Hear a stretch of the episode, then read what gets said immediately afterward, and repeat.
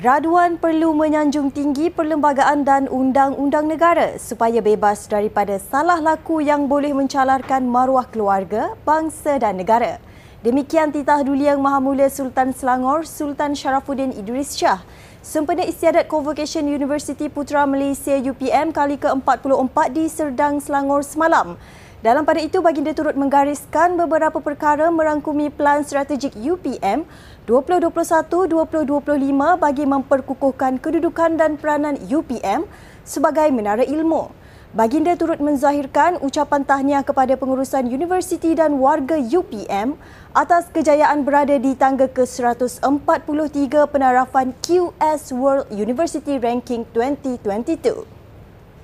Raja Tan Sri Datuk Seri Arshad Raja Tun Uda diisytihar sebagai Chancellor Universiti Selangor Unicel bagi tempoh lima tahun bermula 1 Mac 2021 hingga 28 Februari 2026. Ia merupakan lantikan semula beliau sebagai Chancellor bagi penggal ketiga.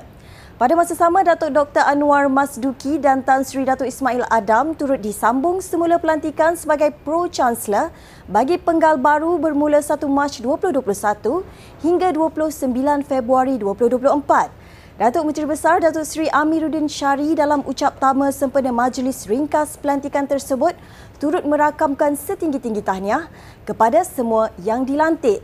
Majlis diadakan di bangunan Chancellery Unicel, kampus Bestari Jaya pagi tadi. Saya kerap mengingatkan kepada seluruh anggota pentadbiran kerajaan negeri dalam pertemuan-pertemuan secara rasmi dan pertemuan-pertemuan tidak rasmi bahawa kita harus bersedia untuk berubah. Kalau kita tidak kejar ataupun tidak bingkas dan tidak uh, fleksibel untuk melakukan perubahan, kemungkinan kita akan tertinggal di dalam arus perubahan dunia yang semakin pantas bergerak dengan disebabkan oleh teknologi ataupun yang terkini dengan disebabkan oleh krisis-krisis tertentu seperti pandemik dan sebagainya. Komuniti USJ 11-4 menerima kemudahan baru berupa kabin mudah alih untuk kegunaan aktiviti kemasyarakatan Persatuan Penduduk.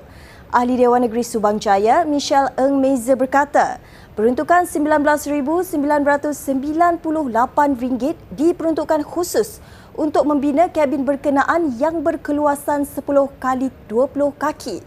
Dalam perkembangan berbeza, Michelle turut meluangkan masa meninjau kawasan Surau Al-Mutakun di USJ 12 yang telah selesai pemasangan awning untuk keselesaan jemaah dengan peruntukan RM19,986. Kena tulis surat permohonan daripada pejabat saya. Ya, kami sebelum surat permohonan dulu pun uh, kami kena dapat uh, kelulusan daripada pihak berkuasa. So jadi contohnya kalau tanah ini adalah tanah MPSJ, kami kena dapat kebenaran MPSJ lah. Selepas itu uh, kami akan tulis surat kepada DO iaitu pegawai daerah untuk di, mohon dibekalkan BQ. Ya, BQ ini adalah Bill of Quantities. Dan daripada situ, uh, DO akan keluarkan tiga, ya, uh, tiga quotation yang akan dihantarkan kepada pejabat saya. Seramai 59 calon peguam syari'i untuk Mahkamah Syariah di Selangor layak menerima tauliah dan sijil peguam. Majlis pentauliahan diadakan hari ini di Dewan Muktamar Jabatan Kehakiman Syariah Selangor, JAKIS, pagi tadi dengan dihadiri 58 peguam terlibat.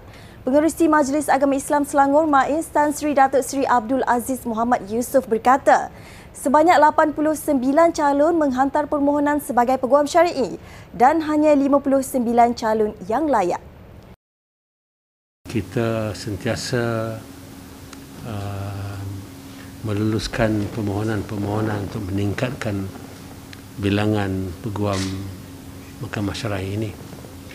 Sehingga sekarang ini ada lebih kurang 500 lebih uh, jumlah uh, peguam mahkamah syar'i ini uh, dan uh, uh, bilangan ini uh, uh, masih uh, boleh diperbaiki lagi. Sekian semasa hari ini, terus ikuti perkembangan berita Selangor di YouTube Selangor TV dan Facebook Media Selangor. Sebelum berpisah, tonton rangkuman beberapa program yang telah berlangsung hari ini. Bertemu lagi esok.